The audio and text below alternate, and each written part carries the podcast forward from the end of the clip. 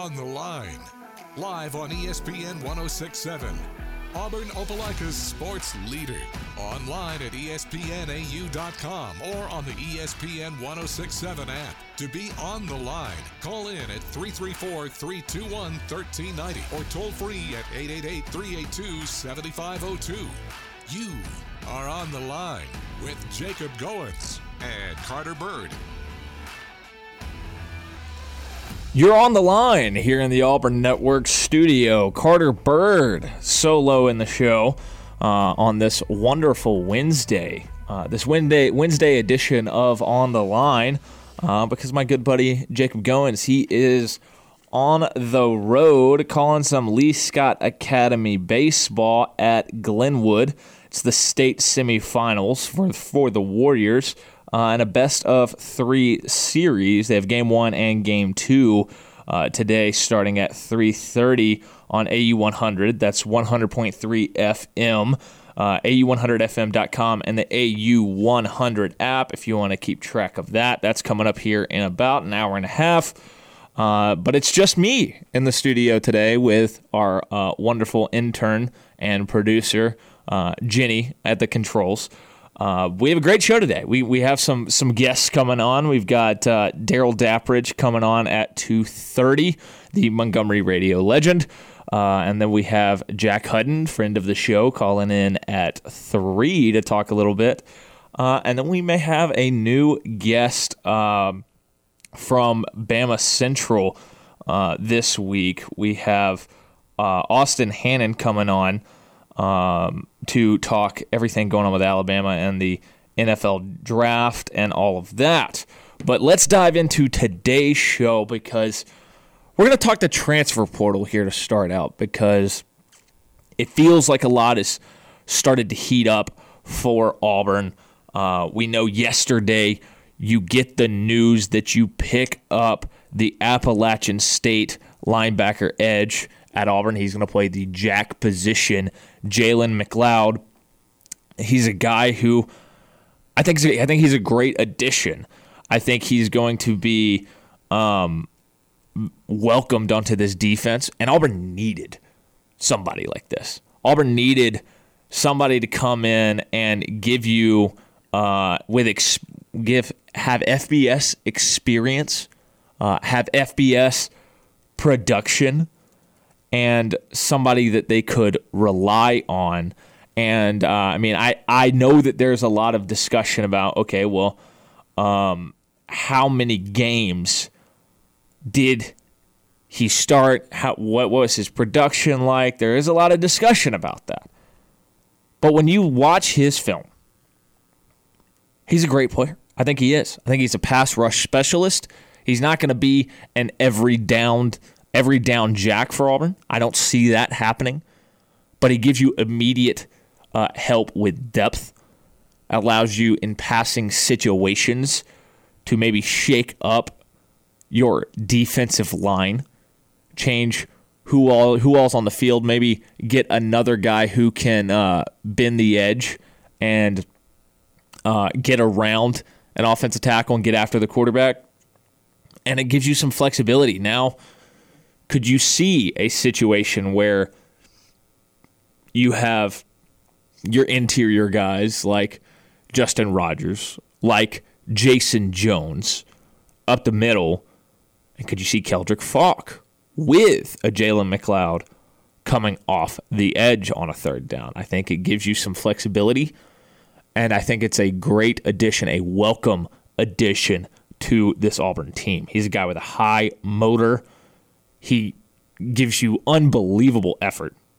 Even when he gets blocked, he shows you great effort. And look, you lost Dylan Brooks, but by picking up Jalen McLeod, this is a net positive. This is a net gain. This is a guy who has so much more production in his college career than a guy like Dylan Brooks. Yes, Dylan Brooks had the frame that you want. He was highly rated coming out of high school. But he played in 11 games in two years, and in his two years playing at Auburn, he totaled seven tackles, one sack, one tackle for a loss. He had a pass defended and a fumble recovery. And that was his entire stat line across 11 games. At Appalachian State, Jalen McLeod across 25 games had 75 tackles, 12 and a half for a loss, nine sacks, one four passes defended rather, one fumble recovery, and two three forced fumbles. He had two forced fumbles on a single play against Texas A&M, and he was a nightmare for those Texas A&M offensive linemen. And kind of like, I'll make a comparison here. You've seen his best game. It was against an SEC team. He was really, really good. He showed you a tremendous motor. He's strong for his size. He's not the biggest guy in the world. Listed at 6'1, 225. He's going to be small coming off the edge, but he showed a lot of strength. If you go watch that play that I've referenced so many times, that final play against Texas A&M, he gets underneath the tackle. He gets the tackle off balance, kind of tosses him, loses his footing a little bit, but that motor keeps running. He gets to the quarterback. He strips him. The guard picks up the ball. He runs that guy down and strips him.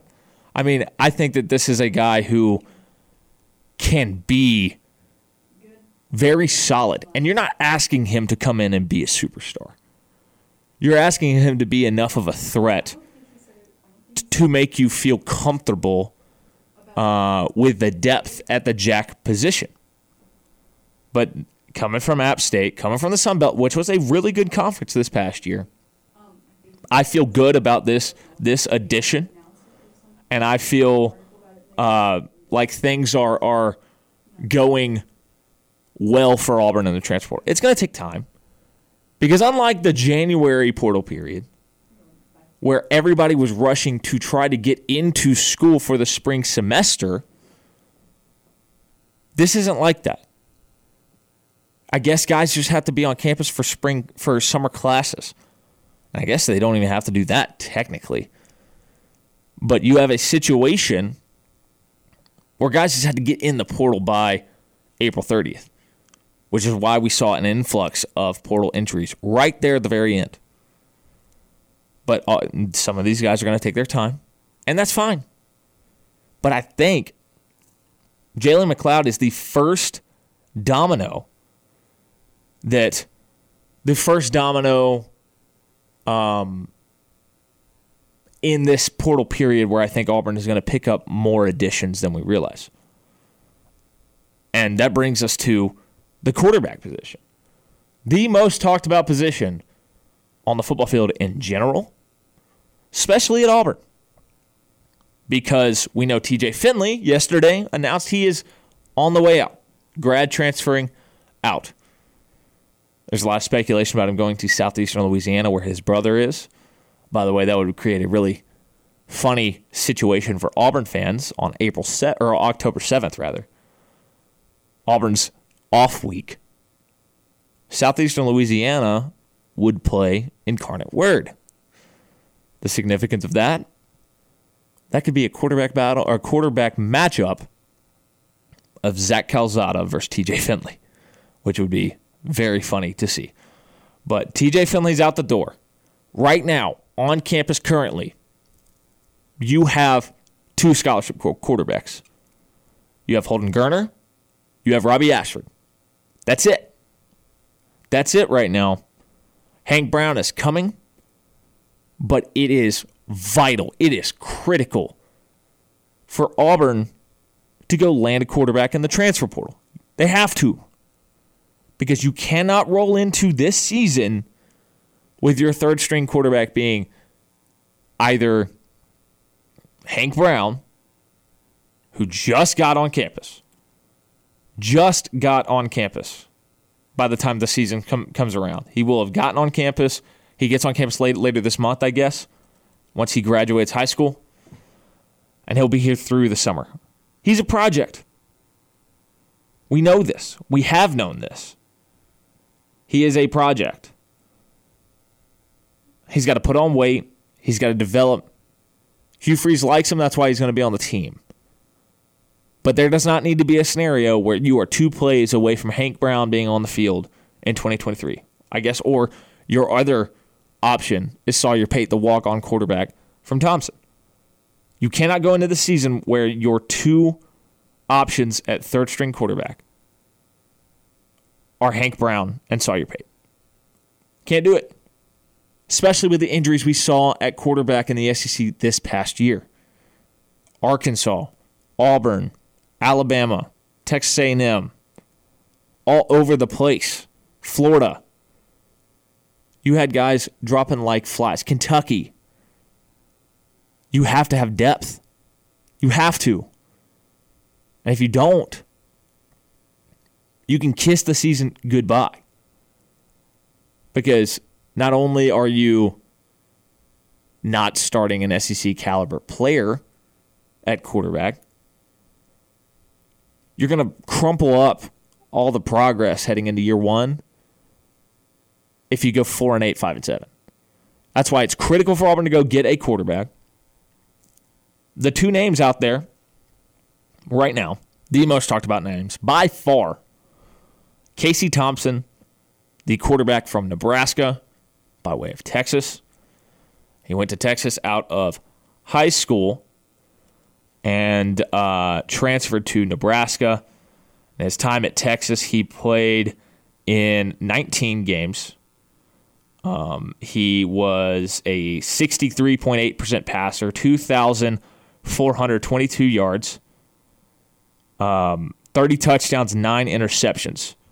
Last year, in his only year at Nebraska, 63.1% passing across 10 games. There was an injury late in the year. 2,400, seven yards, 17 touchdowns, 10 interceptions. This is somebody who is an upgrade. Because let me tell you, I got to watch that Nebraska team a decent amount this past year. Was they were not a good team. They were not a good offense. Scott Frost did not have Casey Thompson set up for success. But what's significant to me is despite that, Casey Thompson was a 63% completion percentage guy. If he can bring the interception total down a little bit and be in a, be in a scheme that fits his skill set better, I think we're talking about a guy who can up that touchdown pass total into the low to mid 20s, like he did at Texas. And I'll tell you what, right right now, if I were to tell you Casey Thompson comes to Auburn, completes 63% of his passes for 26, 2,700 yards, 24 touchdowns, and eight or nine interceptions, you'd take it in a heartbeat. You take it in a heartbeat and you'd say, sign me up for this eight and four, maybe nine and three season. And that's and that's the thing is Auburn hasn't had the quarterback play consistently to reach the potential of Auburn. It just hasn't happened. Bo Nix in his three years at Auburn, two, I guess it was three years at Auburn, yes. He didn't have a coach that could develop him. And I come back to this all the time. Gus Malzahn has yet in his career develop a high school quarterback. Every successful quarterback Gus Malzahn has ever had, he has either inherited, has been a junior college transfer, or a straight up transfer. Every single one. So it's he did not have a quarterback developer in his first two years.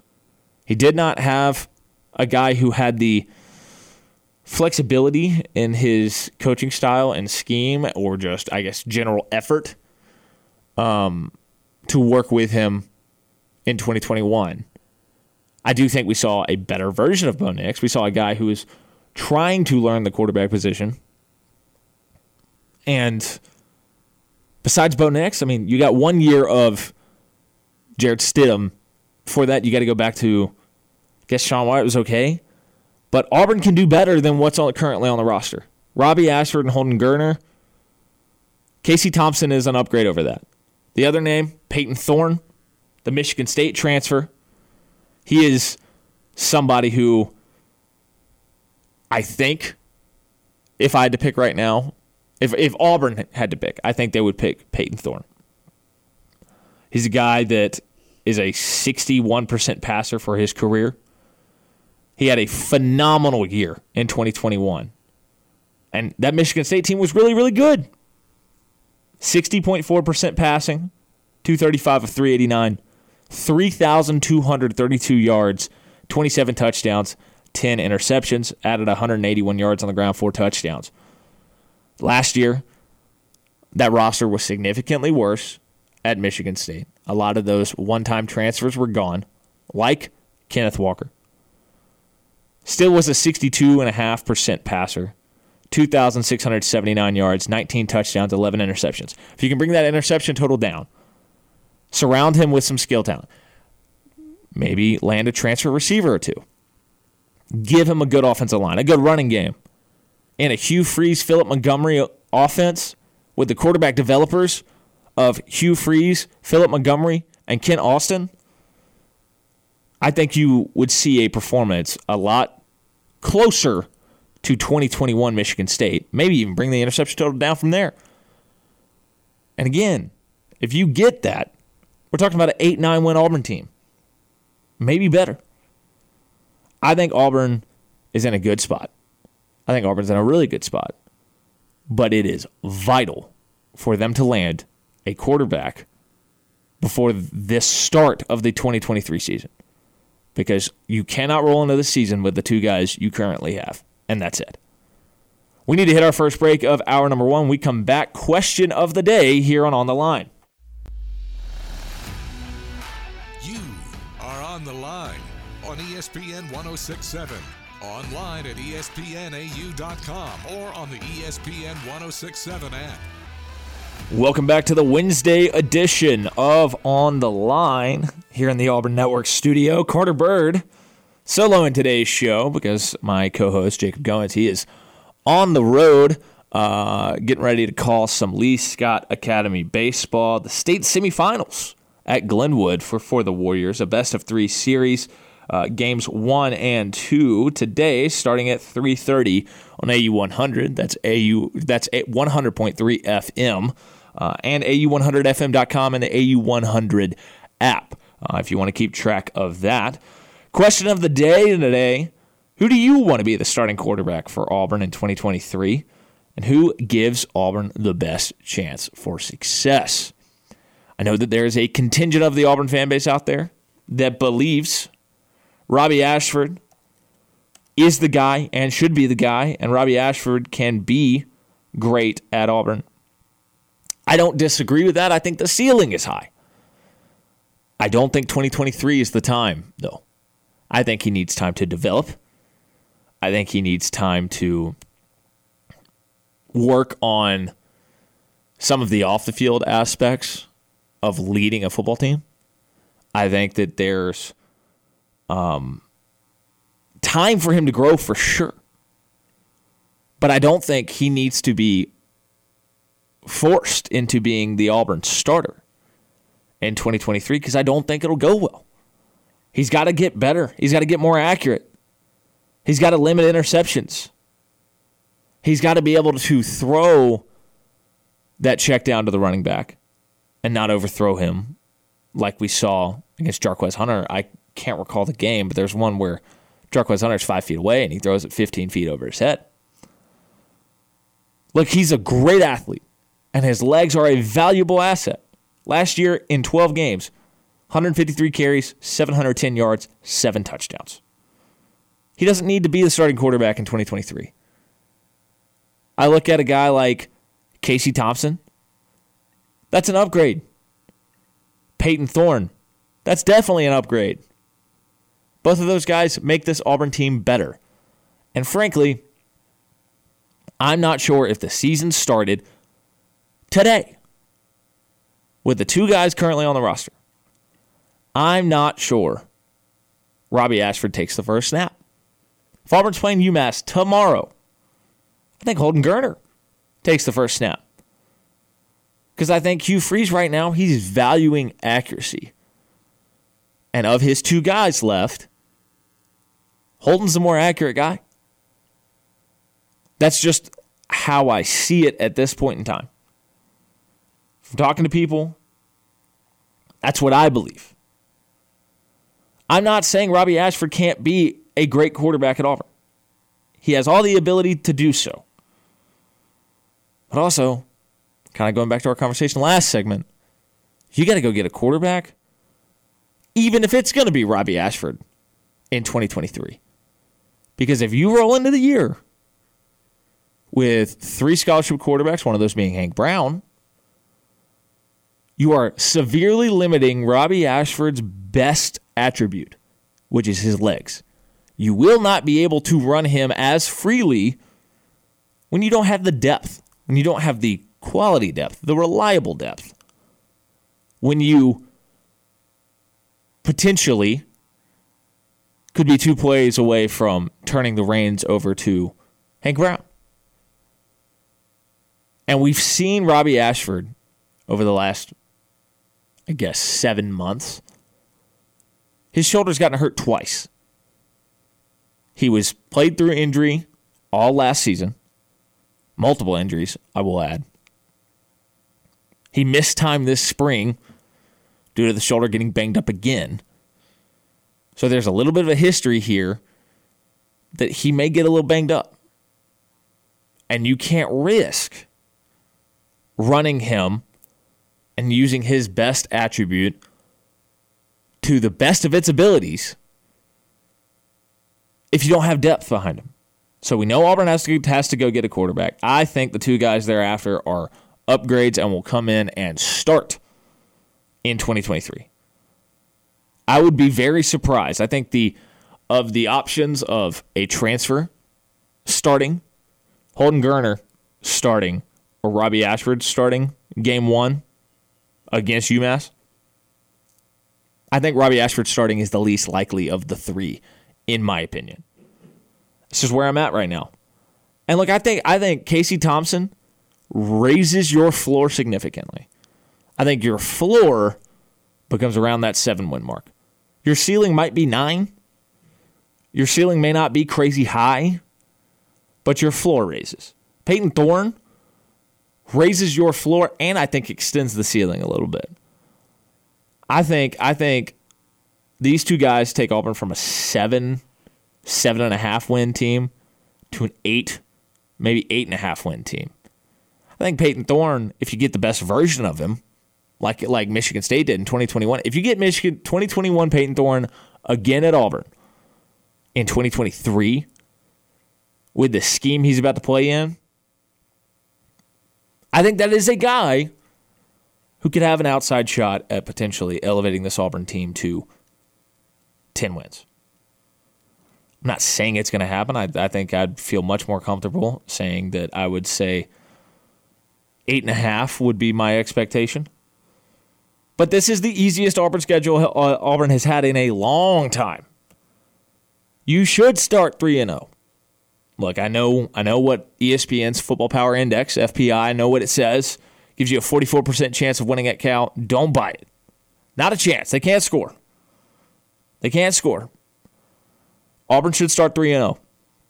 Then you're 3 0 going to Texas A&M you get Georgia at home. Those are going to be tough games. But how much is Texas A&M going to figure it out from last year that was a disaster season in the first 3 weeks? How quickly can they figure it out? They will have already been tested. They're on the road at Miami in week 2. I think Auburn's at least got a chance to win that game. Georgia, different animal. Let's be honest. At LSU, I mean, you beat them there two years ago. You were competitive last year with Bryan Harsin. I don't think you're going to win because I think they've got the best quarterback in the SEC. And I think they're going to win the West. But I think you've you've got a chance there. I think you smash Ole Miss and you smash Mississippi State and you smash Vanderbilt. I think Arkansas is going to be awful. I think you you reel off four straight wins, five straight wins right there because you get New Mexico State. Right there, that's eight wins before the Iron Bowl. I think Payton Thorne and Casey Thompson elevate this Auburn team. I think Payton Thorne gives you the best chance for success in 2023. Coming up next, Darrell Dapprich, the Montgomery radio legend, on the line to talk a little Auburn football and basketball in the transfer portal.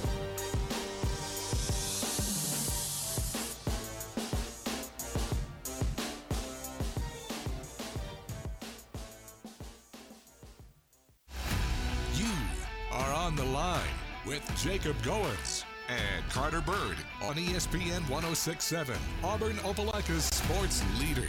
Welcome back to the Wednesday edition of On the Line. Carter Byrd in the Auburn Network studio. Solo in today's show because my co host Jacob Goins is on the road calling some Lee Scott Academy baseball uh, as they are at Glenwood for the state semifinals in a best of three series. Uh, games one and two are today, starting at 3:30 on AU 100. That's 100.3 FM and AU100FM.com and the AU100 app if you want to keep track of that. To start this segment, I want to introduce a guest that we've tried to have on, uh, but the phone lines were down last week. But uh, Montgomery radio legend Darrell Dapprich uh, coming on the show for the second time since at least I've been around. Uh, Darrell, well, welcome in. How are you? Man, I'm doing great. Thanks for having me on. You're you're going a little solo flight today, huh? Yeah, I'm, I'm, i guess with the with the Lee Scott Academy uh, baseball schedule here recently, especially once they've gotten to the end of the year and into the postseason, I've gotten to do this a, a few times here here recently uh, as as Jacob's been traveling a lot, calling a lot of games. But uh, Darrell, I want to jump into some football news because yesterday in the transfer portal, we finally saw the first domino fall for Auburn. Jalen McLeod, the Appalachian State kind of linebacker edge, he commits to Auburn to play the jack position. What's your immediate reaction to that, and what does he bring to the table for Auburn? I, I really liked him out of all the, the jack position linebackers that Auburn was looking at. Steven Sings from Liberty, Okwu, I think you pronounced that right, from um, James Madison. There was a couple other guys too that were uh, the, Jaheim Thomas, the guy that ended up going to uh, that, from Cincinnati. That I can't remember exactly where he committed to. The rumor was Wisconsin, but I think he went. Can't remember where he went, but he, he did not. Arkansas, that's right. Travis Williams mm-hmm. got him.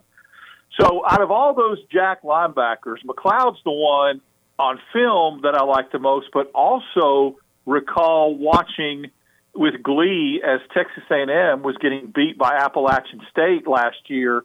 Him make some big plays down the stretch 100%. in that game. Pressure, yeah. And so I, I remember thinking this guy's a stud. And then when he got in the portal, I was secretly hoping that that would be the one that Auburn signed. I think they're still in on the James Madison kid, but so I'm thrilled. I think that he's the prototypical Jack linebacker, the edge guy that can come off the edge and be very disruptive Mm-hmm. I think it gives you depth, and it also gives you the ability to show patience with Faulk on the other end because I, I do believe Faulk's going to be a monster and is going to contribute and get Agreed. some sacks.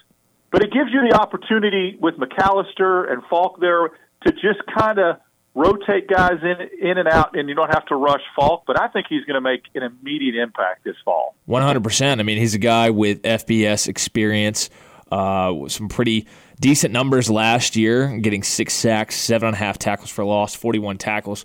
What jumps out to me is, well, one, the leverage he plays with because he's he is just six one, and I think he's listed at 225 pounds. He'll probably be a little bit bigger than that by the time the season rolls around.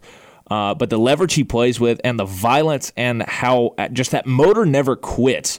And I think a guy like that is extremely valuable, especially when you're trying to set a culture in year one uh, what what kind of leadership do you think this jack position could have now with a McLeod and with a McAllister to kind of lead the way for this year one defense under Ron Roberts and Hugh Freeze? Great point. I think McAllister, uh, uh an attribute to him that's very underrated is he seems like a very well-spoken, polished young man. You know, played at Vanderbilt. Mm-hmm. I think he's the kind of kid that will take Faulk and McLeod and really just embrace them in the room, in the in the linebacker room, and make them feel like you know they're a special unit, and provide some leadership off the field as well as on the field. So you know I wouldn't underestimate McAllister's impact on a McLeod and a Faulk. I think that's great, and I think they'll probably get one more. Just you know, my feeling or prediction is that Auburn will get another one, and that McAllister will be the leader of that group. I think he's a seasoned veteran. When you talk about McLeod and you talk about his leverage, his his first step, you can't coach. You just can't coach it when you watch it on film.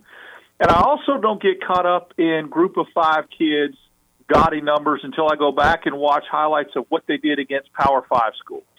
And that's why I'm so high on McLeod because of how disruptive he was against Texas A&M, who's been known for the last couple of years to have a pretty decent offensive line. Now, a lot of those guys graduated in 22, and they struggled a little bit last year. But you're right. All those factors, McAllister being a leader for and a mentor for Faulk, McLeod having experience at the FBS level but doing well against a Power Five school. You add one more Jack, like the kid from James Madison or someone else, and I, I really believe that room goes from suspect to strength in a course of maybe a week or two. Yeah, absolutely. And I, I made the comparison. Uh, you always love to see with a guy like McLeod, um, when he, like you said, his best game was against a Power Five team in Texas A&M. I made the comparison to Brian Battie, who last year went off against Florida, showed that he uh-huh. can do something. And when you look at a guy like Isaac Ukwu, uh, I mean, his best game last season against Louisville, a Power Five team there. So, what would the addition of a guy like Isaac Ukwu do, and and how how productive do you think that this jack position could be? And this is a jack position that, what, a couple months ago, we weren't sure how many guys were going to be in the room and where any production was going to come from? Yeah, you lose a guy like Dylan Brooks, and this is why that's not a big loss. I'm not trying to be disrespectful, but you know you've got a couple guys lined up that have a little more size and speed. I think the other underrated attribute of a guy like McLeod or um, is not only the pass rush – uh, tendency. But you know, in a day, uh, as you probably saw for yourself, Auburn had a really hard time. Their safeties and their outside linebackers setting the edge against the run. Anytime Robby Ashford or Battie or Hart Hunter or anybody bounced outside, Auburn had a hard time containing that edge and let them get outside. You've got if you get a guy like Ukwu to, to match up with McLeod and you McAllister and and Faulk come in and do that, setting the edge and not allowing guys to get around and outside where Auburn gave up a lot of yards in the A Day game is also very valuable. It's not just a pass rush situation. You've got to be able to, you know, string things out along the line of scrimmage with running backs that are quick and that can bounce outside. That's another attribute that I think these guys could bring to the table in a Ron Roberts defense that would really be beneficial for our secondary, for the secondary that's supposed to be very, you know, rated pretty high and a strength of the football team. Darrell, we know the most talked about position generally on any team is the quarterback. Uh, it seems to be especially talked about a lot right now with Auburn. It's been, uh, we have long theorized that Auburn was going to go get a quarterback in the transfer portal. It appears that they are down to two guys right now Casey Thompson from Nebraska and Payton Thorne from Michigan State. Uh, what are your thoughts about both of those guys? And uh, if you had to choose, which one are you picking? Well, I like both guys, but I'm going to say something publicly now that we can that we all kind of suspected through sources privately, because Brian Stoltz from Rivals tweeted it out that t- just about an hour ago that Payton Thorne was the guy that Hugh Freeze targeted. So it's not that he didn't like Casey Thompson, and I think Casey Thompson would be a tremendous asset and make the quarterback room better. We had heard rumblings that for whatever reason he liked Payton Thorne, and you know, an Auburn beat writer just confirmed that about an hour mm-hmm. ago that Hugh Freeze, for whatever reason, you know, is it obviously he's not the runner in an RPO system. Payton Thorne from Michigan State is, but he makes the throws. He does a great job of escaping and climbing the pocket, keeping his eyes downfield. He is fast, and he puts the ball where it needs to be. So I would be very happy with either one. I really would. I think that the only reason why I would show deference towards Payton Thorne is because if that is true and Hugh Freeze prefers him, then I'm going to trust what Hugh Freeze's eyes tell him. And Yep. with him saying last week at that ambush event in Huntsville, hey, everybody that jumps into the portal, it's almost like he's reading message boards. It's unbelievable. Everybody that jumps in the portal, all the Auburn fans are like, get him, get him, whether it was Spencer Sanders or some other guys that, that entered the portal. But he stayed patient and he, he didn't jump. He knew what he wanted. He knew the attributes, the characteristics that he wanted. And so I think that because of that and him saying, I'll know when I see it, um, this is what he sees. Uh, this is this is this is an example of him waiting for the right guy and not jumping at all these other names that jumped in, and the fans just having to show patience and trusting Hugh Freeze, seeing what he wanted and getting going after it. I think that's what we see right now in Payton Thorne, to a lesser extent, Casey Thompson. When you look at these two names out there, and it does certainly seem that Payton Thorne is the uh, top target, and I mean, on the Auburn beat, we, we know that Brian Stoltz is probably as as connected as anybody when it comes to, to, to Hugh Freeze and everything. So it makes sense that uh, he would have a general idea. How much would an addition of one of these two guys raise the floor for Auburn and raise the expectations and the ceiling for 2023? I think that it raises an expectation to the extent that the quarterback play and the quarterback room, albeit you could win a certain amount of games, I think it adds a percentage or a, a plus minus of one or two wins, a plus one or two wins by getting somebody. I think because of the fact that there's already talent that these guys have exhibited, both of them, Thompson and Thorne, at, at, at a Power Five level. You combine that with getting with Hugh Freeze, who seems to be a quarterback whisperer, and Philip Montgomery. And then, okay, so that in itself is enough to raise the level. I think it can get you a win or two more. But what I think it does more importantly is a domino effect. I think we see these receivers like Coleman from Michigan State that enter the portal and Lamonius Montana Craig and the kid from Texas San Antonio. They get in the portal, they get offered, and then they haven't made a decision yet. Well, I think that's a good thing that they haven't jumped to another school. I think they're waiting on what's going to happen at the quarterback position at Auburn. And if they see a proven guy with good stats, I mean, looking at Thorne's stats in 2021, they were really, really good. I mean, he threw for 3,200 yards and 27 touchdowns. They regressed a little bit last year, um, but you know, I I followed the Pitt Panthers, and he shredded Pitt in the in the Peach Bowl two years ago. So Thorne did. So I, I think you've got something on film that shows a guy that can get the ball downfield and get it to receivers. I think that it raises the floor not only with bringing him into the quarterback room, but what dominoes could fall that could come along with him from a receiver position. Because if I'm a receiver, I want to see who who's throwing the ball to me. Yes. Auburn hasn't had a really good track record with putting receivers in the league. Hugh Freeze has. So if you combine Hugh Freeze with a quarterback that can throw the ball downfield, then I think you're going to start to see a snowball effect and maybe a couple receivers jump on board too. Yeah, 100%. And I mean, if you land a Payton Thorne, I think everybody's uh, minds are going to jump to a guy like Keon Coleman, uh, somebody who's in the portal who last year for Michigan State had 58 catches for 798 yards and seven touchdowns. Uh, I mean, Auburn's receiving group as in, as a complete unit last year barely put up uh, similar numbers to that. So I think Auburn would be very interested in a guy like that. And I think picking up a couple other pieces would be huge. Do you see Payton Thorne being the domino that, or or Casey Thompson being the domino that sets off a chain reaction of three or four dominoes immediately thereafter? I do. Um, I don't know about about the offensive line. I know we've got Muskrat out there. Auburn's got Muskrat out there taking visits, and they offered him. And you know, he played for Phil, Philip Montgomery as a as an offensive tackle. He's from Tulsa, and so that may be the only other offensive. And then the Markel Bell, who's a JUCO transfer. I think you, that's a kid that Auburn's very high on to uh, to to come in and be backup. But but other than that, I think you would see a domino effect from receiver more than anything else. I, I think Auburn's good in the tight end room, but I think you get a quarterback, you get a guy on tape that's proven, have won at the Power Five level, and get the ball downfield. I think you'd see one, maybe two receivers immediately, and it would be a domino effect. And perhaps another offensive tackle. If Auburn gets one more offensive tackle as a as a backup or a guy that can play multiple positions like Yeah. Muskrat tackle or guard, gets two receivers that are put up numbers, whether it's the Colorado kid Craig or the Texas San Antonio kid that somebody tweeted something out that blew my mind.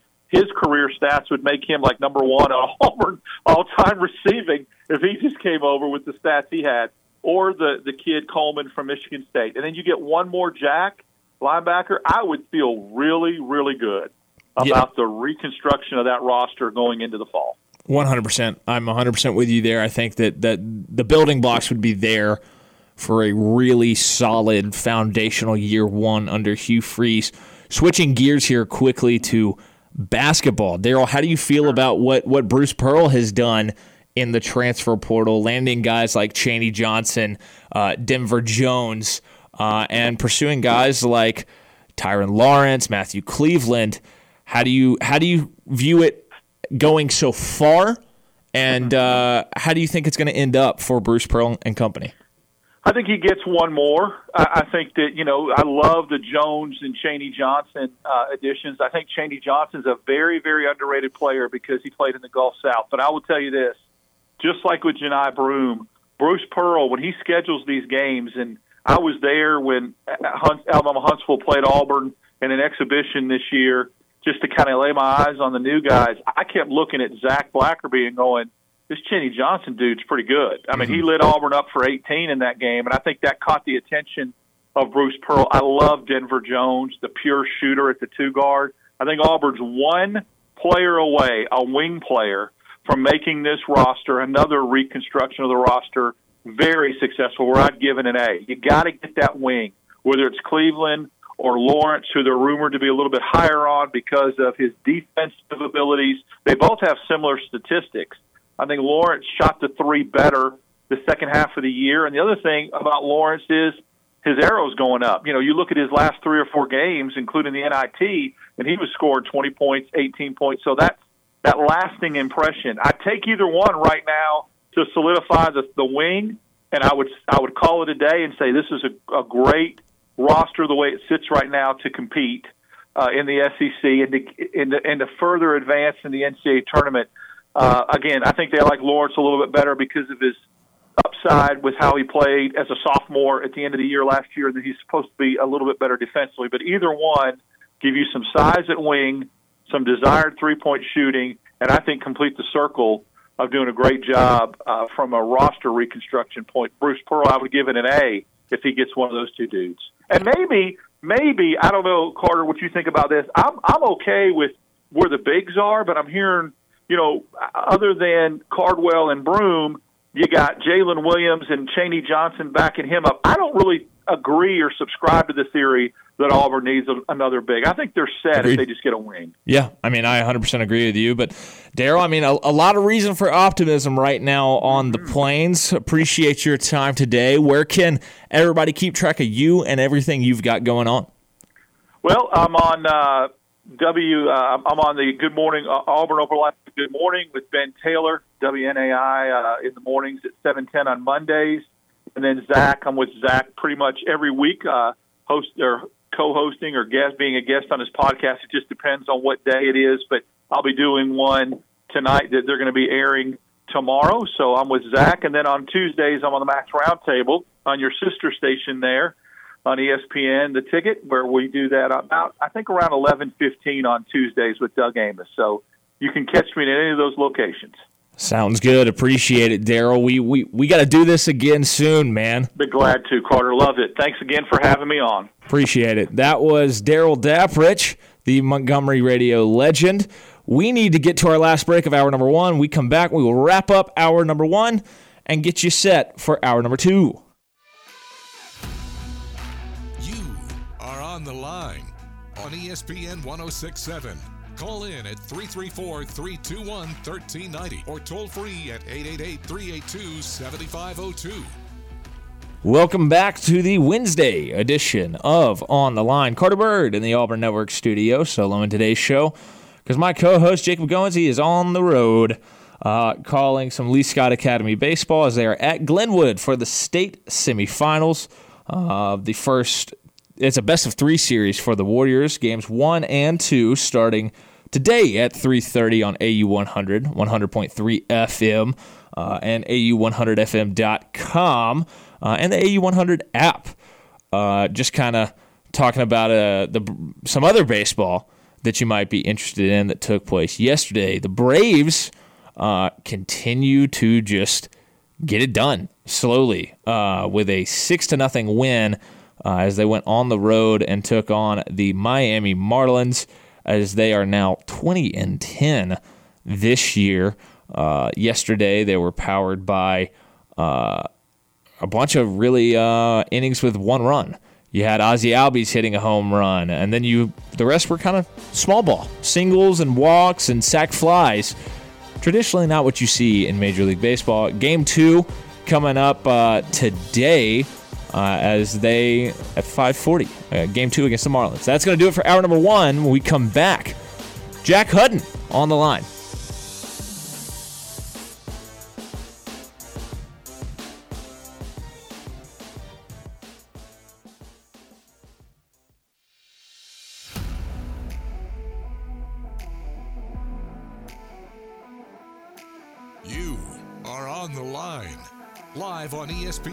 1067. Auburn Opelika's sports leader. Online at espnau.com or on the ESPN 1067 app. To be on the line, call in at 334 321 1390 or toll free at 888 382 7502. You are on the line with Jacob Goins and Carter Byrd. You're on the line here in the Auburn Network studio. Carter Byrd, uh, solo in today's show. Jacob Goins, my co host, is on the road calling some Lee Scott Academy baseball as the Warriors are at Glenwood today for the state semifinals in a best of three series. Uh, games one and two are today, starting at 3:30 on AU 100. Uh, that's 100.3 FM. AU100FM.com, and the AU100 app. To start hour number two, we are joined by a great friend of the program and a good buddy of mine, Jack Hudon. Jack, welcome in, man. How are you? Hey, man. I'm good. Ready to talk a little bit of Auburn sports, everything happening around the sports world. Yeah, absolutely. I mean, let's jump right into it. I think the news of the day yesterday was – Auburn's first domino of this transfer portal period finally fell. Jalen McLeod, the Appalachian State edge, uh, and Jack, he he commits to Auburn. I'm curious your thoughts on the on the addition and what he brings to the table for the Tigers. It's something that we talked about uh, when I was when I was in yesterday a little bit, but I really think that McLeod is going to be a guy that Auburn relies on primarily in the pass rush game. Um, I think his his run defense is is good, uh, but he's being brought in to be that edge rushing guy um, that Auburn puts in on a when they know a passing down is coming. Um, I think he's going to be somebody that because he, he proved himself very well last season. I felt like in the Sun Belt when he was in a similar role with Appalachian State, didn't really have the the time or the snaps necessarily that you would think for one of their best defensive linemen. But when you look at his production, I mean, when he was on the field and you look at what he did, he was one of their best players on defense. And so um, this is a big pickup. I think some Auburn fans may look at the stats and go, and he's not really, he hadn't really produced at a very high level. But I would point you to uh, maybe some more advanced statistics of looking at what he does when he's on the field He's you know he's got the the strip sack that uh, you see from the Texas A&M game that I know you've brought up a few times. Um, I think uh, there was I think one of the message boards last night was doing a, a rundown of, of his game against Coastal Carolina this past season, who was a ranked team for the majority of the year. I mean, this guy has has been up against good competition, and although he's in the Sun Belt, he's played games against Texas A&M, Miami. You know, you had some teams in the Sun Belt that were highly ranked. And so I think this is a good pickup for Auburn, and I think it's one that Auburn can can look at and say, hey, we think that uh, he's going to provide some production for us, regardless of the, the lack of statistics, maybe. Yeah, when mean when you look at an, an addition like Jalen McLeod, uh, especially with Dylan Brooks hitting the portal at a thin uh, jack position. Is this a net positive for Auburn with Dylan Brooks heading out the door and Jalen McLeod coming in? I think it is because I don't think that you were really getting anything from Dylan Brooks, and and then you bring in a player like McLeod that I think you're going to you're going to trust more in these in these pass packages on defense, and so um, you know I just don't know if Auburn was really getting anything out of Dylan Brooks. Now that remains to be seen what he would have done for this Auburn team this coming year. Uh, you know we don't know what kind of role he would have been in, but from the notes from practice, from the depth chart that we were seeing, it didn't really look like he was progressing up the depth chart any. And so, you know, this is a guy that you're bringing in that's going to be in that two deep on the defensive line, especially at that edge position. Um, I think that you're you're hoping that Keldric Faulk can just be the beast that you brought him in to be, but um, as a freshman, you know that's going to take time, and so you got to have a little stopgap here, and I think McLeod fits that really well. Yeah, absolutely, and I think Auburn's going to continue to, I mean, to try to add at the jack position and other positions. I know Isaac Ukwu was also on campus this week, the James Madison edge. How much can that position kind of transition from a glaring weakness because of the lack of depth and production almost into a strength by just landing a, a couple guys like this? I would say you look at the guys who Auburn has had in previous years, and you see the importance of the position. Even just having one guy that can do it really well. I mean, you know, before Derick Hall this past season for Auburn, he was kind of that edge player most of the time, and he kind of had that stiff rush to him. But before him, you had a guy like Jeff Holland um, back around the 2017 season, where that was a, a real quick twitch that guy that could get off the line um, you know, had the, I think, was he the guy that um, was famous for doing the martial arts combat? Yes. Uh, with hand combat stuff. And so I think he, you know, I think was, he called himself Sensei Mud, if I want, yeah, if I have that Sensei correct. Mud. That's right. That's right. But you had him. Um, you go back to another guy, and he was a little bit more of a strong side defensive end, but he, he did fit the, the pass rusher mold of uh, Marlon Davidson. You get Carl Lawson before him. So there, there's been a long line of Auburn on the edge that have been able to come off and get to the get to the, the quarterback. And you know, I don't think that Auburn is necessarily going to be void of one this season now because I think McLeod fixed that role. I think Keldric Faulk is probably the next in line. Um, but again, you need a stopgap there. And I think getting McLeod allows you to kind of breathe for a season, develop Keldric Faulk, um, get him into that, uh, you know, that that guy that is going to have experience, really that premier pass rusher in your defense. When you talk about the transfer portal right now at Auburn, the position that comes up is obviously quarterback. It's the most talked about position on any on any football team, but it especially is right now at Auburn. With the two targets out there, Casey Thompson and Payton Thorne, uh, what do they bring to the table if they were to end up at Auburn? And uh, if you had to pick, Jack, which way are you leaning, Payton Thorne or Casey Thompson? Well, I think talking about it yesterday in, in the same vein, I, I don't think I've really wavered on this, but I, I do think that um, I'm leaning a little bit towards Payton Thorne uh, if I were to pick one uh, that Auburn could go get. But I do think after watching some of what um, after after watching some of what Thompson brings to the table, to me he looks more like, and I think I mentioned this yesterday, Carter he kind of looks like that Russell Wilson mold almost. It's, yep. it's this very low to the ground pad running, but he's also got the ability to, to throw it a country mile whenever he steps back. And so I think he's got potential for these huge passing games. I got, I think he's got these potential for these huge rushing games. Um, really, I think that what's going to be interesting to see what Thompson does this next year, wherever he ends up, is can he put those together in one game? You know, can he be a guy that that does both for the majority of the game and really um, threatens a defense like that both ways.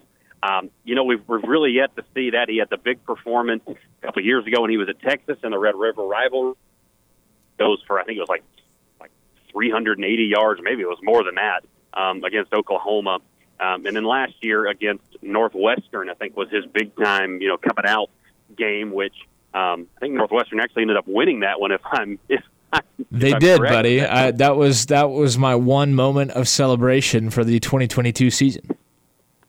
yeah, that was that was Carter's big time win for the for his Cats. But I mean, anyways, so I think that was the game where a lot of people look back to and say, "Oh, this is where he showed his rushing ability really well." You know, he has the one play where he kind of scrambles around in the backfield and then makes the big 50 yard throw to his receiver. So, um, you know, again, highlights, but if you're looking at consistency, if you're looking at a guy that I think fits this Hugh Freeze offense really well, and, and um, somebody that Philip Montgomery and Kent Austin are going to be a lot more able to uh, kind of have as their disciple and, and, and move forward in this offense, I think it's Payton Thorne. I mean, going back to his 2021 season where he almost takes Michigan State to a college football playoff. Um, you know, he had a little bit of a dip in production last year, but he's an experienced guy. He's run this style of offense before. He's a pass first guy that has good legs when he needs them. I think that that's the guy that Auburn really wants in the offense. And so I think he's your 1A. Um, but uh, if something doesn't work out there, then I think Casey Thompson is going to be a good fit. I think Payton Thorne is the better fit. How much of a of an upgrade would these two guys be at Auburn? And what would they do to the expectations? Would they would they rise the floor? Would they rise expectations in general? Would the ceiling go up with them? How do you view them if they were the starting quarterback at Auburn in 2023?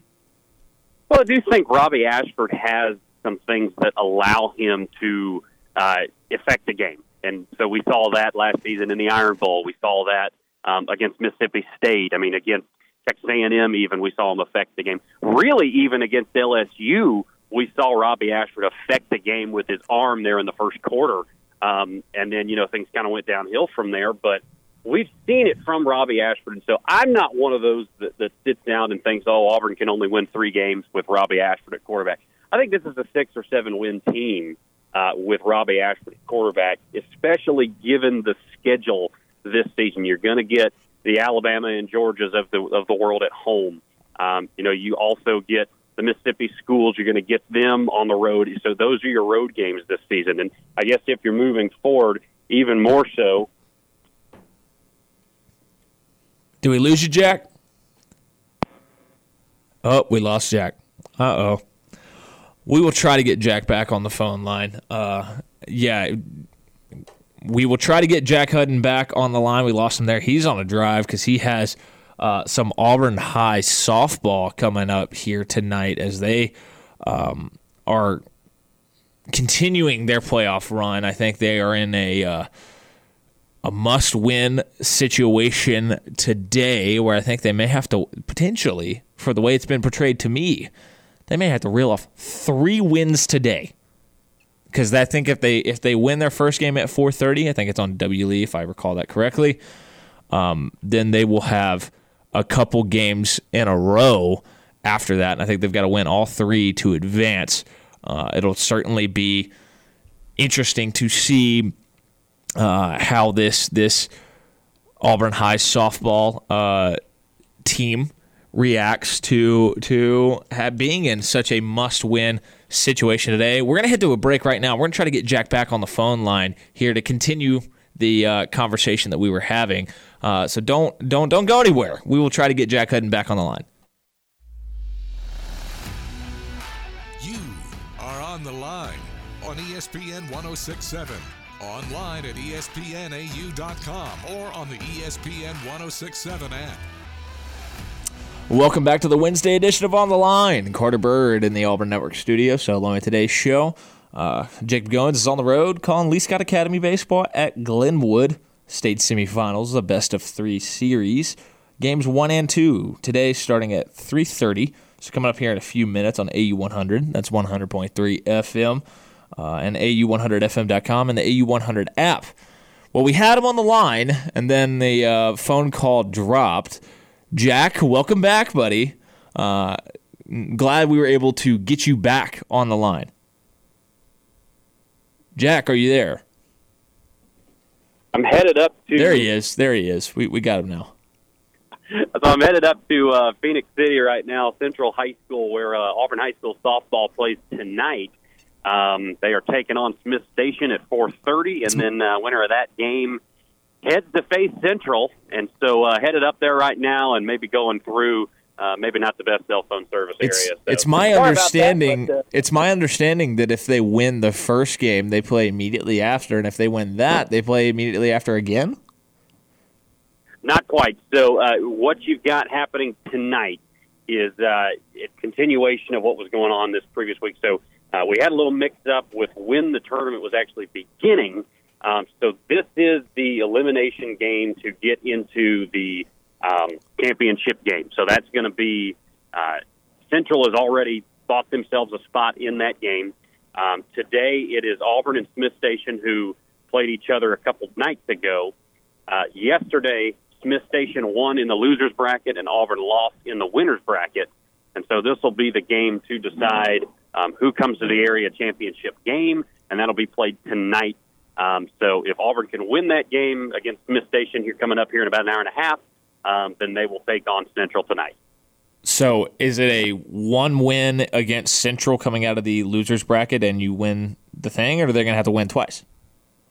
But they're just going to have to win. Um, as I understand it, it's just an area. It's, the, it's a championship game, and so it's only one. Um, it's only one, kind of like the College World Series was Okay. a few years ago. Um, so that's my understanding. If that's the But, uh, case, that is not what I was told earlier today. So we will. okay. Well, I would. I would be a little. I would be aware that you might be calling three games tonight, based on what I was told. hey, hey, if so, bring it on, baby. I love it. The Auburn High School softball ladies. I'm telling you, man, this was this has been a really fun season to cover. Last year, they won 11 regular season games, and they go to the regional tournament after winning two straight in the area tournament. Um, this year, they've won almost 30 games in the regular season. Um, last night, almost took down the sixth-rate Central Red Devils. So exciting time for this team, and uh, really, man, I hope I only, um, I well, I hope I do have to call three if that's the case, just because uh, that would mean Auburn gets an area tournament tonight. But Yep. um, biggest one, biggest one is this first one. If you get this one, you're top two in the area, and that means you do, you move on to next week, the regional finals in Montgomery. Yeah, absolutely. It's a must win scenario tonight for Auburn softball. Jumping back into our conversation, I forget exactly where you left off, Jack, but uh, where where where were you in your thought process when when the phone call dropped last time? Yeah, so and I don't know exactly where it was either because I was over here talking away and then um, waited on a on a response from you and noticed that uh, I wasn't on anymore. So um, I don't know exactly where it was. I, I think maybe where I was leaving off was just talking about uh, Casey Thompson, Payton Thorne. Um, which of those two guys I, I think may be more of Auburn's speed with this with this Auburn football um, roster? I think Payton Thorne is probably going to be the guy that they um, are more interested in in terms of just because he's got a little more experience with actually playing at a high level at a Power Five um, school for you know an extended season. Um, I think he's also going to be a guy that knows uh, what you're trying to do with him. I mean, he's going to be a pass first guy that that can run afterwards, and so um, look, I, I think if you're Auburn, I think you go hard after Payton Thorne, um, Yep. and then you go hard after trying to find a wide receiver in this class. Yeah, I mean, I think if you land Payton Thorne, everybody's eyes are going to go to Keon Coleman, uh, the Michigan State receiver that's in the portal right now. A really big guy, 6'4, 210 pounds. Last year in 12 games, 58 receptions for 798 yards and seven touchdowns. I mean, heck, 798 yards by one guy. That's almost more than I feel like the entire Auburn receiving corps had last year. So I think everybody's mind goes there. I think you look to add uh, a couple receivers and, and a guy like Payton Thorne. How much does does does that move the needle and and intrigue guys and and allow you to attack these receivers in the transfer portal and fill another need for Auburn?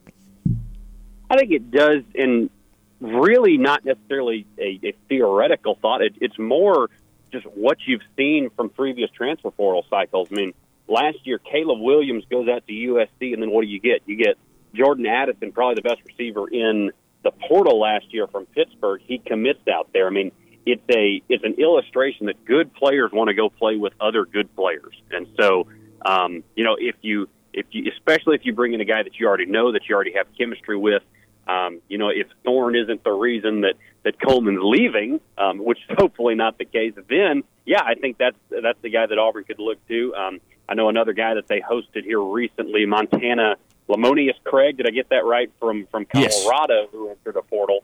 Um, and you know, and Caleb Burton, the Ohio State transfer. Yes, yeah, and so you know maybe does maybe does Auburn do a little switcheroo with uh, with Craig and Chick Dawson, who just committed to Colorado the other day, um, and then right, yeah, Caleb Burton, who uh, from Ohio State, who was in a, on a visit the other day. You know, there's a lot of guys that are that are on the board right now. Let's say Auburn brings in even one or two of those guys. I mean, that's a big change in uh, your receiver room next year because that's probably going to be the guy that comes in and assumes a starter role outside. So, um, you know, it's going to be interesting to see what happens. But I think if you get Thorne, you're definitely going to attract, you know, Coleman, maybe a couple other guys that are going to want to play with a good player in, in Thorne.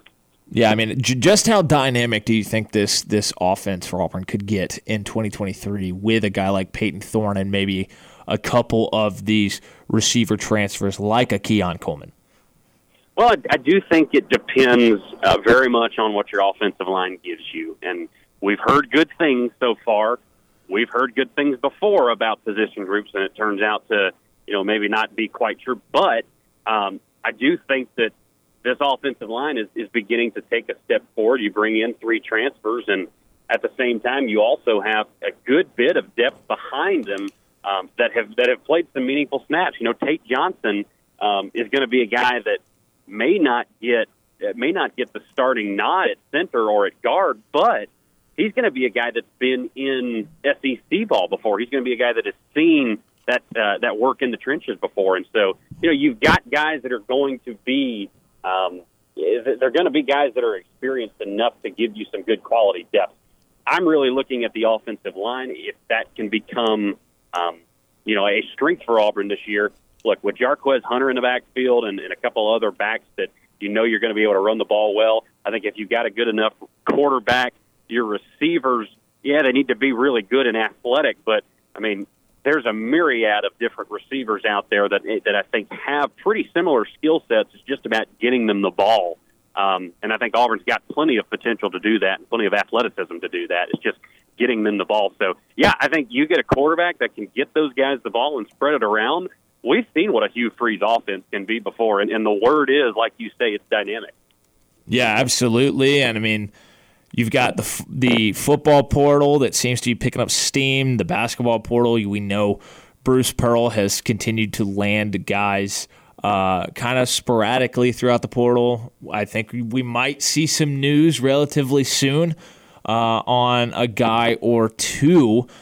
When you look at how these these two programs are piecing stuff together, how much optimism should be out there for this for Auburn fans watching the basketball and football programs? for the both the programs, like I, I, I'm not going to sit on here and, and say Auburn can uh, win the national championship next year. I do think it's plausible that in the coming years Auburn starts to get into that that conversation for football. Um, but and and this may be a little bit um, early. I think for the basketball window, I certainly think that Auburn's beginning to make a run at more of that, especially if you get some of these guys that you're rumored to be getting. I mean, you know, you bring in. Um, Denver Jones, of course, is going to be at the, the shooting guard spot, and this is for basketball, of course. But you bring in a Denver Jones, you bring in uh, a Chaney Johnson. Maybe you go get a Tyrin Lawrence from from Vanderbilt, and then maybe you even bring in one more piece. You know, I know Matthew Cleveland is still out there for Auburn fans. I mean, you know, these are these are big name guys that if you get, you're right back in the conversation to be, you know, really good. yeah, absolutely, Jack. I mean, Auburn baseball They've got a big series this weekend, and I don't know if you've seen this yet, but uh, it was just announced that the first ever Eagle flight at a baseball game will take place on Friday night. Uh, with that in mind, with number one LSU coming to town, how important is this weekend, and what would be a success for this Auburn team? Well, I think yesterday I, I came on and kind of talked about the model that I that I typically kind of view this as. If you go in the SEC, I mean, if you're getting two at home and one on the road in a series, that puts you at 15 and 15 by the end of the year. And that has been seen for a long time as kind of the mark that you need to get into the NCAA tournament. Carter, I'll be honest with you. In previous years, if you get to 13 and 17, it's not unheard of to get into the tournament. I mean, and it, it's it's a little bit lower percentage, but the 2019 Auburn team that was a two seed at Georgia Tech, they were 13 and 17 in the league. Auburn has made it at 13 and 17 again before. You have a couple other teams that have made it as three seeds at 13 and 17 teams, and so um, look, I think now that you're at nine and 12, you got four wins to get to that mark. I probably think with Auburn's overall record this year, they probably need five more wins to, to make sure they get in. But Carter, if you can somehow find a way to get two against this LSU team after what you did against South Carolina, and you can come down the stretch and win these last two series, I really don't think that it is out of the question that Auburn could begin to peek into that conversation to host. And and I know that'd that be something, little, huh? Yeah, that'd be a little bit shocking for a lot of people. But I mean, you start looking at this, you get down the stretch to about 35 and 20 overall, and you have 16 SEC wins. That's a resume to host, especially with a top 30, top 20 RPI. So, yeah. Um, look, this could go a lot of different ways. I think success this weekend is Auburn taking at least one. Um, and if you get two, yes. the season kind of turns on its head. Appreciate it, Jack. Good good luck on the broadcast this uh, evening, buddy. You are on the line with Jacob Goins and Carter Byrd on ESPN 1067, Auburn Opelika's sports leader. Welcome back to the Wednesday edition of On the Line. Carter Byrd solo in today's show in the Auburn Network studio as Jacob Goins is on the road calling Lee Scott Academy Baseball. They should be just underway at Glenwood as the Warriors are in the state semifinals uh, in a best of three series against Glenwood. Games one and two are today on AU 100. That's 100.3 FM, uh, AU100FM.com, and the AU 100 app. All right, so we're going to introduce a new guest here, somebody we've never had on, uh, Austin Hannon of BamaCentral. Good to have you on, Austin. Welcome to the show, man. Good to be here, Carter. How you doing? Doing all right, man. It's uh, it's you're you're obviously with BamaCentral. We we knew Joey Blackwell for a long time. He was a weekly guest, You guest, and uh, we we're happy to welcome you on for the first time here on On the Line. And I guess we gotta we gotta jump into what I think is the biggest storyline uh, around Alabama from this past week, and that is Alabama ties with Georgia at the NFL draft for most draft picks with 10 draft picks in this past NFL draft. What does that say about this Alabama program and how they continue to pump out NFL talent year in and year out? Right, it's, it's year in year out, right? For, for programs like Alabama and 100%. Georgia, every now and then you'll see it. You'll see an LSU team get in there and have you know seven or eight get drafted like they did um, after that national championship a couple years ago. Yeah, I mean, it's just kind of run of the mill at this point. You know, it's exciting to talk about. It's like still kind of is a little crazy, but um, you know that there's what 22 players that start on a football field, and nearly half of them every year it seems like um, end up on NFL teams. So obviously, Bryce Young goes number one. There was a little bit of debate for a while, um, which in my mind, I always thought he probably deserved to be the number one pick. I thought he kind of had the best tape. Uh, you've heard that a lot from NFL analysts. And just the guy he is, I think it's not surprising to me at all that the Panthers kind of learned to love him in the draft process and kind of the guy he is and also the player he is on the field. I mean, there's been a lot of talk about his size and everything like that. But at the end of the day, a couple days before the draft, the odds flipped and it was like, okay, it looks like it's going to be Bryce Young now. And then eventually, obviously, it was. When you when you talk about Bryce Young, you mentioned it. There's a lot has been made of the size concerns. How do you view that? Do you think he can hold up over a 17 game NFL season year in year out? And uh, how how much of I guess how much of a microscope will he be under, especially in these first couple years in the NFL?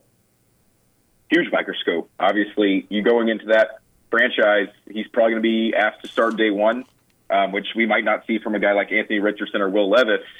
But mm-hmm. Bryce Young's probably going to be starting week one in the NFL. And, you know, when that's the case, the microscope's huge. He's the number one pick. He's got all that guaranteed money, um, and they're counting on him a lot. So the, the size, obviously, people are going to talk about it. They're going to probably talk about it his whole career, regardless of how much success he has on the field. Um, and I think he kind of said it best. We, we interviewed him a lot. And of course, we asked him that we were kind of giving the, the, the pre questions that he was going to get at the draft process, like how are you going to answer um, to your size and everything. And he kind of said, like, you know, I, I understand it's a concern, but I think my play stands for itself. And um, personally, I saw him take a lot of hits over the last two years from big guys like Georgia's defensive lineman. You've got guys chasing around all last year with the bad offensive line play, and he just kind of seemed to get back up every time, except for that one time at Arkansas. So um, I think he's kind of, and he's got a big heart. You know, he's he's able to kind of stay in there. He's able to get out of the pocket and kind of avoid um, taking a lot of hits. But at the end of the day, the NFL is a lot different, and the guys are a lot faster and stronger, and um, it's, it's definitely going to be a little dangerous for him out there at his size. Yeah, 100%. I mean, Alabama not only had the number one overall pick in the draft, they had the first defensive player taken in the draft as Will Anderson went number three to the Texans. He's somebody that we've known since his freshman year, really maybe since the first game, that he was going to be a first round pick, uh, and he has continued to play like it throughout his Alabama career. How high do you think his ceiling can be in the NFL? And if there's anybody that you kind of liken him to that's already in the NFL, who would it be? It's interesting. Uh, Will Anderson's an interesting one because after the year before this last one, his stock could not have been higher. I think most people thought he was going to be a number one pick. Um, last year, he didn't have as much statistical success um, that he did two years ago with all those sacks and tackles for loss, but it kind of was based off the game plan of other teams, right? I mean, everybody was double teaming him, and you, you, every team's offensive game plan was to limit him getting to the quarterback um, his junior season, which it makes sense. And you know, the production obviously went down, but he still had a giant impact on the football game. And I, I really thought Houston would take him at two. I thought it was very interesting that they decided to trade up and just have a back-to-back fix and still get him, but also get their quarterback to the future. Um, man, comp, I, think he's going to be great. He's going to play the same position in the NFL, um, which is one of the most coveted positions in the NFL, which is an edge rusher. Um, that can change the game completely. I think he's not exactly like the Bosa's, but I think he can have that kind of you know game record impact on a football game.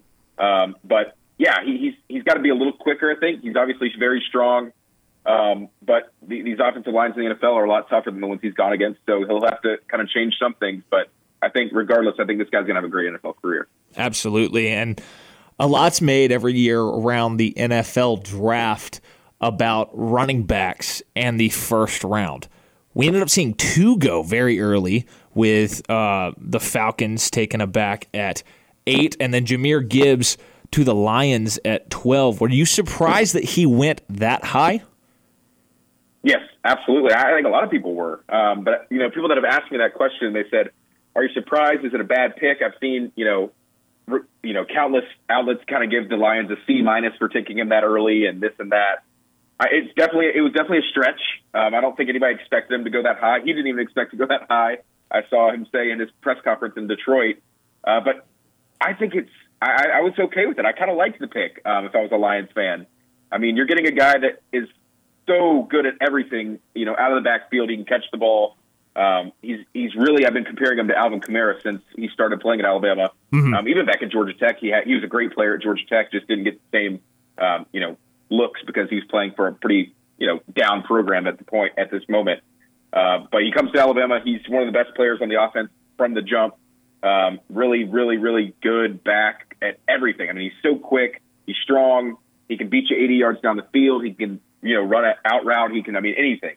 And so I think in the NFL these days, it's so important. You look at guys like Christian McCaffrey and um, all these other backs that are having to kind of learn to catch the ball, and it's kind of we're seeing a decrease in, in running backs like Derrick Henry that are just going to line it up and run it down your throat. So uh, I think it was a great pick. It may might have been a little early, but I think if they want to kind of keep going with this offensive game plan that they've kind of turned into an offensive powerhouse of a franchise like last year, mm-hmm. then, then Gibbs was a great pick. So as we talked about earlier, year in year out, Alabama is producing just a stupid amount of NFL talent. First round picks, day two, day three picks. They had ten this past year, tied for the most with Georgia. Who are some names right now that Auburn fans and Alabama fans and everybody in the SEC should have their eyes on for next year's NFL draft from from Alabama? Uh, I think it's got to start on the defensive side. Um, I think Kool Aid McKinstry uh, could have a very big season at corner. Uh, I still think right now he's one of the best cornerbacks returning for college football this season. Um, but there's going to be, it's not going to be the same, I don't think. I think there's been I mean, everybody's looking at this Alabama team this coming up season and ranking them outside the top five. And there's no quarterback, and who's going to step up, and are there any NFL players on this team? But you know, J.C. Latham's going to be a big one. Um, he's a gigantic. He's an offensive tackle. That's a team. That's a position that teams love to go and get. So keep an eye on J.C. Latham. I'd say Kool Aid McKinstry. I think Dallas Turner, um, similar to Will Anderson, is going to play the edge rusher side this year again. Um, in his third year, he's been playing since he was a freshman as well. So those are a couple guys I would keep an eye on. I think the, running backs will see Jason McClellan, Roydell Williams. If they can have big seasons, maybe they'll get in there and be a third or fourth round pick. But right now, I got to say Dallas Turner, J.C. Latham, and Kool Aid McKinstry. Those are my top three probably for next year. Gotcha. So one of the most talk, talked about things in college sports right now is the transfer portal, as it just closed this past Sunday. Uh, all sorts of players entered it, especially there late. Alabama last week, we got the news that they landed the Notre Dame transfer quarterback Tyler Buchner. Uh, I believe he's the fifth scholarship quarterback in that room. What does he bring to this room, and how have Alabama fans reacted to his addition? It's going to be very interesting to see how this plays out, Carter. I mean, we come into the spring. Obviously, you're losing the number one overall pick at quarterback. You've got Jalen Milroe, who obviously started against Texas A&M last year. Not a great passer from what we've seen, uh, but Saban all spring said, "Hey, both quarterbacks have been doing a great job. We're not really worried about uh, the portal. We're not really worried about anybody else except for those two guys competing." Um, A Day comes around the spring game. Their quarterback plays well. There's kind of this, I don't know, hush of the crowd, like, "Oh Lord, like who's the quarterback going to be next year?" Because without a quarterback, you don't really have a good football team or you know, except for maybe 2015 when Jake Coker was in there, and it still led to a national championship, right? But you go out, you get Tyler Buchner. He's worked with Tommy Rees. Um, it, it kind of seemed too perfect. You know, as soon as he puts his name in the portal, people are immediately saying, "Oh, he's going to Alabama." He takes a visit to Alabama in days, and then the very next day commits to Alabama. So it's like it was all this was already drawn up before. And it, it, it, is it collusion? Is it cheating? I don't really know. But obviously, Buchner and Rees have a great relationship. Um, they he coached Buchner, who had a pretty good impact on the on the Fighting Irish offense last year. Um, mm-hmm. Didn't start every game, but when he got in there, especially in the bowl game against South Carolina, looked pretty good. Um, so I wouldn't say he's the front runner yet, just because you know it takes used to get to a system, which he's got familiarity with the Tommy Rees system. But you got to you have new teammates, you have new coaching staff, um, and so it's going to be you know hard to kind of join late. How is the team going to take it? um, because they've been preparing like it's Milroe or Simpson all summer, all spring, and you know now you got a new guy in there to, to play out the summer camp. So we'll see. I, I think at this point, I would probably say he's the favorite to start at quarterback just because the other options aren't as stellar. Uh, but it, will definitely definitely be interesting to see how those three play out uh, this summer and fall. So are Alabama fans reacting to this as a move to go get somebody who's worked with Tommy Rees and somebody for depth, or is this is this a net positive adding him, or is this a well, maybe we don't feel as good about the quarterbacks in the room right now? I think it's the second. I, I think they kind of realized, and they well, nobody's going to come out and say it, but I think the coaching staff, you, you take a step back and you look and you say, okay, what kind of success are we going to have if these are our quarterbacks? And if you know it's 2023, if you don't feel so good, this thing called the transfer portal. It's also known as free agency. Uh, at this point, let's just go. Let's just go find one that's going to work. And Tyler Buchner, I guess, is that guy. Uh, obviously, Van Dyke from Miami was a name that people really thought Saban was going to go try to get, uh, but he got his NIL money and he's staying down in South Beach. And so they said, okay, what's the next best option? Let's go get the guy that Rees is comfortable with, um, that he coached a few uh, for a whole season um, or two, and let's throw him in the system and see if he can do better than these other two guys. But I don't think it's a guarantee that he's going to be the quarterback, but I, I think they definitely wanted a third option just in case. Yeah, absolutely. And uh, Austin, I'm I'm curious about this as well. We were talking about the NFL draft, and it feels like from Julio Jones until this past draft, there's always been a first round caliber receiver on Alabama's roster. Sometimes two, sometimes three. We've even seen four. Is 2023 the year that we see somebody emerge again to that elite standard of receiver play at Alabama? I guess we'll see. I mean, last year, I think that was one of the knocks on this team uh, because it, obviously it was, it was never Bryce Young's fault. He did the best he could. The offensive line struggled. The receivers weren't very consistent. Um, and he had Jahmyr Gibbs, and like we already talked about, that was about it. I mean, he was you. But as soon as teams tried game plan against that, we we saw the struggles. We saw drops. We saw not much separation. The route running was never very good. but you're kind of returning a lot of those guys to see if they can get better. Ja'Corey Brooks, obviously, Auburn fans will remember him as the guy that caught the game-winning touchdown or the game-tying touchdown there at the end of the game a couple years ago um, when he was a freshman. You got Malik Benson, a JUCO guy that's coming in and, and seems to be turning a lot of heads and might become a starter. Um, Jermaine Burton obviously is coming back this year. And there's a few young guys that kind of emerged in the bowl game and towards the end of the year, like Isaiah Bond and Kobe Prentice and Kendrick Love, that are all sophomores now. So it's a deep receiver room. I still don't think there's a number one, he's that kind of guy in this receiver room, but I think that there's, you know, five or six good receivers that can make an impact on a game. Yeah, absolutely. Uh, kind of transitioning to baseball. The SEC's been pretty wild this year. You've got so many. I think you've got five uh, in the top six in the D1 baseball poll. Alabama just had their series against uh, LSU. Didn't really go their way. I mean, but it's also number one LSU. That's going to happen sometimes. They got swept in that series. How do they bounce back this week? As you know, they trade out number one LSU for number five Vanderbilt in another big series as the standings shake out here as we head to Hoover. Yeah, the SEC baseball is uh, it's pretty brutal, Carter. I mean, it seems like every week you got to go against one of these top ten teams. Uh, you just finish up with the top team in the country in Baton Rouge. You get swept. Now there's the whole thing going around about the sports gambling. Who who knows what's going on there? Um, we'll have to see how that plays out. But yeah, Vanderbilt's coming into town. Uh, how do you how do you handle these distractions? How do you handle already just getting swept, and now you got to play another great team um, that's actually first in the SEC, I believe. LSU's second, just by half a game. Uh, but yeah, Vandy's back to the old ways. I mean, they had a couple years. These last couple years were kind of down years, but we won't forget that they won two national championships in three seasons. I think uh, a few years back, and now kind of Tim Corbin's got that program flipped around again, and they're playing great baseball. Um, mm-hmm. they're coming to Tuscaloosa, so it, we'll see. I mean, the crowd will be in Alabama's favor.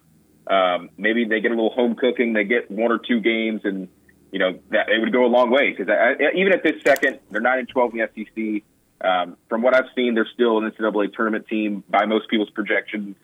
Um, sweeping, getting swept by LSU doesn't really hurt your resume.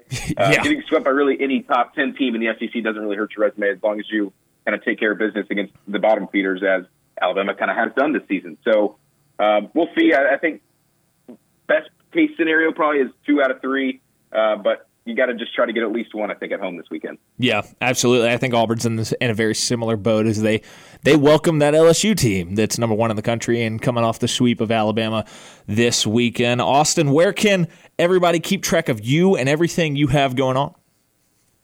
Yeah, so if you if you want to, uh, if you, you got enough of your Auburn news and you want a little bit of Alabama stuff in your timeline, um, you can follow me over at Austin Hannon SI on Twitter. That's where most of the stuff goes on. Um, that's where most people reach out to me and that's kind of where the business of sports media is these days. So that's probably the best way to find me. Um, or BamaCentral.com. We got a lot of stuff going on there. So yeah, appreciate it, Austin. Can't wait to do it again soon, man. Absolutely. Thanks, Carter. Appreciate it. That was Austin Hannon of BamaCentral.com. Uh, great conversation about the NFL draft and Alabama. Uh, Tyler Buchner coming in in the transfer portal. A little bit of Alabama baseball there at the very end. We need to hit our final break here of the Wednesday edition of On the On the Line. We come back, we'll get you set for the drive. You are on the line on ESPN 1067. Call in at 334 321 1390 or toll free at 888 382 7502. Welcome back to the Wednesday edition of On the Line. It's been a great show here as uh, Carter Byrd solo in the show here in the Auburn Network studio as Jacob Goins is on the road calling Lee Scott Academy baseball at Glenwood in the state semifinals as the Warriors have a best of three series today. Uh, games one and two today starting that have got rolling at I think 3:30 and are currently underway on AU 100. That's 100.3 FM, AU100FM.com, and the AU 100 app if you want to keep track of that. Yeah, but it's been a great show today. We've had some great guests. We had Darrell Dapprich on in hour number one, talking Auburn football and basketball transfer portal. Uh, hour number two, we had uh, Jack Hudon. A little bit of a hiccup there in the middle as his phone call dropped uh, on the road to, I think he's going down to Central uh, for some Auburn High softball. I think that'll be on W. Lee, uh, if I have that correct, uh, here in, I think, about 35 minutes. Uh, as they have a must win game tonight. And potentially, if what I was told was correct, they could have three consecutive games tonight if they keep winning. Um, but yeah, so a lot, a lot going on here at the Auburn Network and our family of stations. Uh, we just got off the phone with Austin Hannon of BamaCentral. Uh, first time coming on for him. Great conversation about the NFL draft in Alabama and Tyler Buchner coming in and what that means for Alabama in 2023. A little bit of Alabama baseball. Yeah, he he brought up the Alabama baseball gambling story, which I don't know a ton about, but a especially a sports book in Ohio has shut down all gambling on Alabama baseball because I guess something is fishy there. Who knows what, what's going to come out of that? It's certainly a storyline you don't see really ever. Um, just because, especially not in baseball, college baseball, because it just doesn't happen very often. But I mean, you got headlines. I mean, there's an ESPN story about it right now. Um, so I mean, it's there have been a lot of weird um, negative headlines coming out of Alabama for the last few months, dating from January to now. Um, and it'll be interesting to see what comes out of that one. Uh, I'm sure that we will talk as that story progresses. We will talk more with Austin Hannon here in the coming weeks. Uh, but yeah, it's been a great show. We talked a lot about the uh, addition of Jalen McLeod in the transfer portal, what that means for Auburn at the jack position. I, I think it's a great addition. I meant to mention this earlier. Uh, Cole Cubelic uh, thinks it's a great addition. And then we also talked about the quarterback uh, transfer portal, whether it's Casey Thompson or Payton Thorne. Certainly feeling like Payton Thorne. Both are upgrades for Auburn and elevate this Auburn team heading into the 2023 season. That's going to do it for today's episode of On the Line. Tomorrow, we might be back at full strength, but coming up next, the drive.